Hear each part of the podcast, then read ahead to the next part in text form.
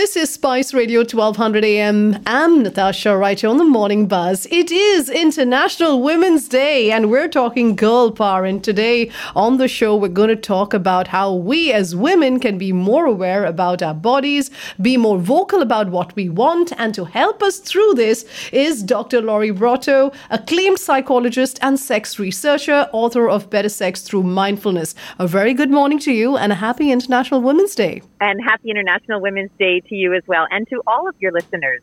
Thank you so much, Dr. Lori. Uh, Lori, uh, before we start, I just would like to know in Canada here, are the women of today faring more better than probably yesterday or the years that have gone by when it comes to being more aware and vocal about their bodies, their needs, their desires? Yes, we are definitely seeing improvements. And so the more that we have conversations that normalize and celebrate women's voices, and that means women's voices uh, around talking about their bodies, talking about what they want, talking also about what they don't want, and empowering women to seek help when they need it.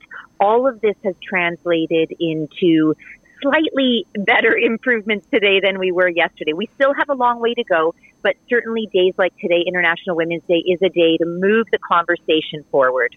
You're so right about it. I mean, International Women's Day is a day actually that is celebrated on the 8th of March, but I believe it's just a reminder. We need to celebrate women every day of the year. But uh, this is a day when we kind of remind ourselves to be more clued in about what we need, what are our rights, what we want, or what we don't want, as you very rightly put it. Now, Lori, can you tell us when we're talking about certain misconceptions that women have about their bodies, uh, are there anything that kind of tops the list? Well, there are many, many myths. I mean, when we look at uh, uh, pregnant women, pregnant individuals, there's so many myths about quote bouncing back to your pre-pregnancy body as if um, you know the, the changes that have occurred are easily reversible with a little bit of exercise and, a, and and some good discipline so those kinds of myths really do women a disservice because it's just not the reality of health and life um, and then there are many, many other myths,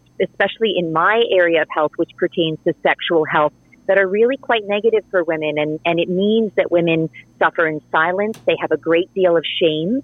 And because it's actually not that easy to get accurate health information, they might turn to Dr. Google online. Um, and that is not necessarily an accurate source of information. So, in order to really challenge many of these health myths, it means that we, meaning scientists like myself and others, need to get accurate scientific information into the hands of women so that they can live better with good health information. And I believe culture plays an important role in kind of being a barrier for women to access this information. It sure does. I mean, I can certainly speak firsthand. I, I grew up in a, a family with um, particular views culturally and religiously about sexuality, and I actually never had any sex education from school or at home until my early 20s.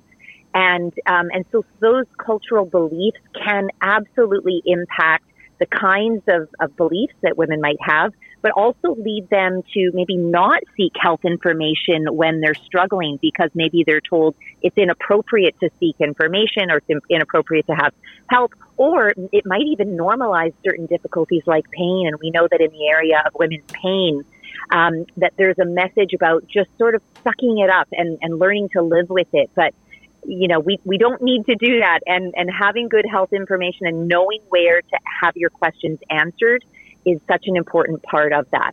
Right. I know there's a lot of pressure put on women to, you know, bear the pain, as you said, or kind of uh, being able to take it all, whether it's even uh, being on the labor table or whether it is even in relationships. We're supposed to be the stronger one, but hey, we need to voice how we feel. And that's so very important. You have a book that you have written, and it kind of uh, focuses on the bedroom. It, it has a spotlight on improving your desire, arousal. Why do you think these things are so important? Why is this conversation so important for women of today?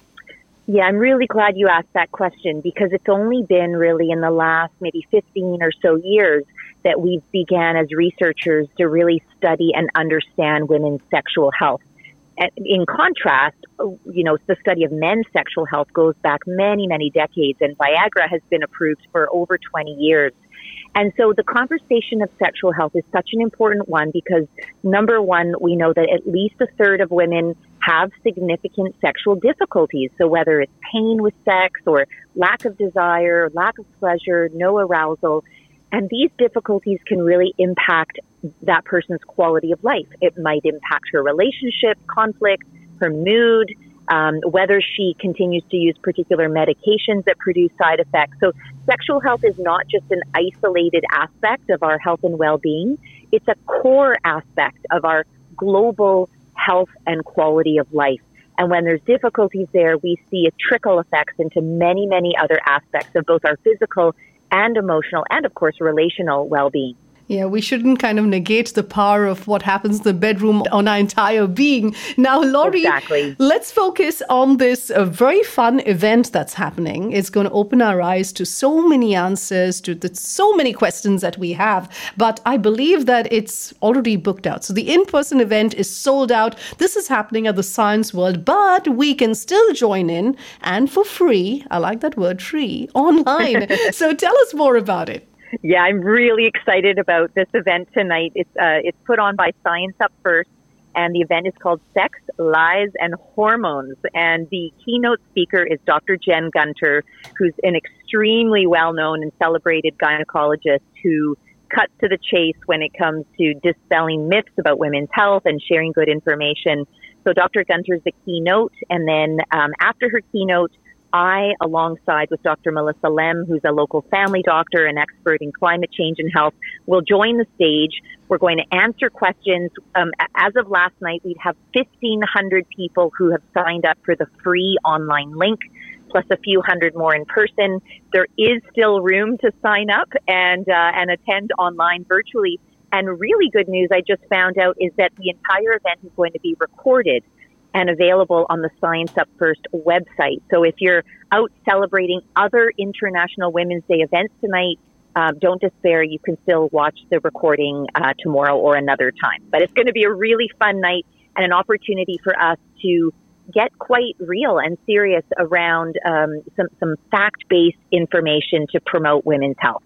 Wonderful. That is your sex, lies, and hormones, the truth about women's health. It is an online at the moment for people who have not signed up for the in person event that's uh, happening at the Science World. Now, before we let you go, Lori, as a proponent of mindfulness in the bedroom, and you've also written a book on that, Better Sex Through Mindfulness, what advice would you give our women listening today?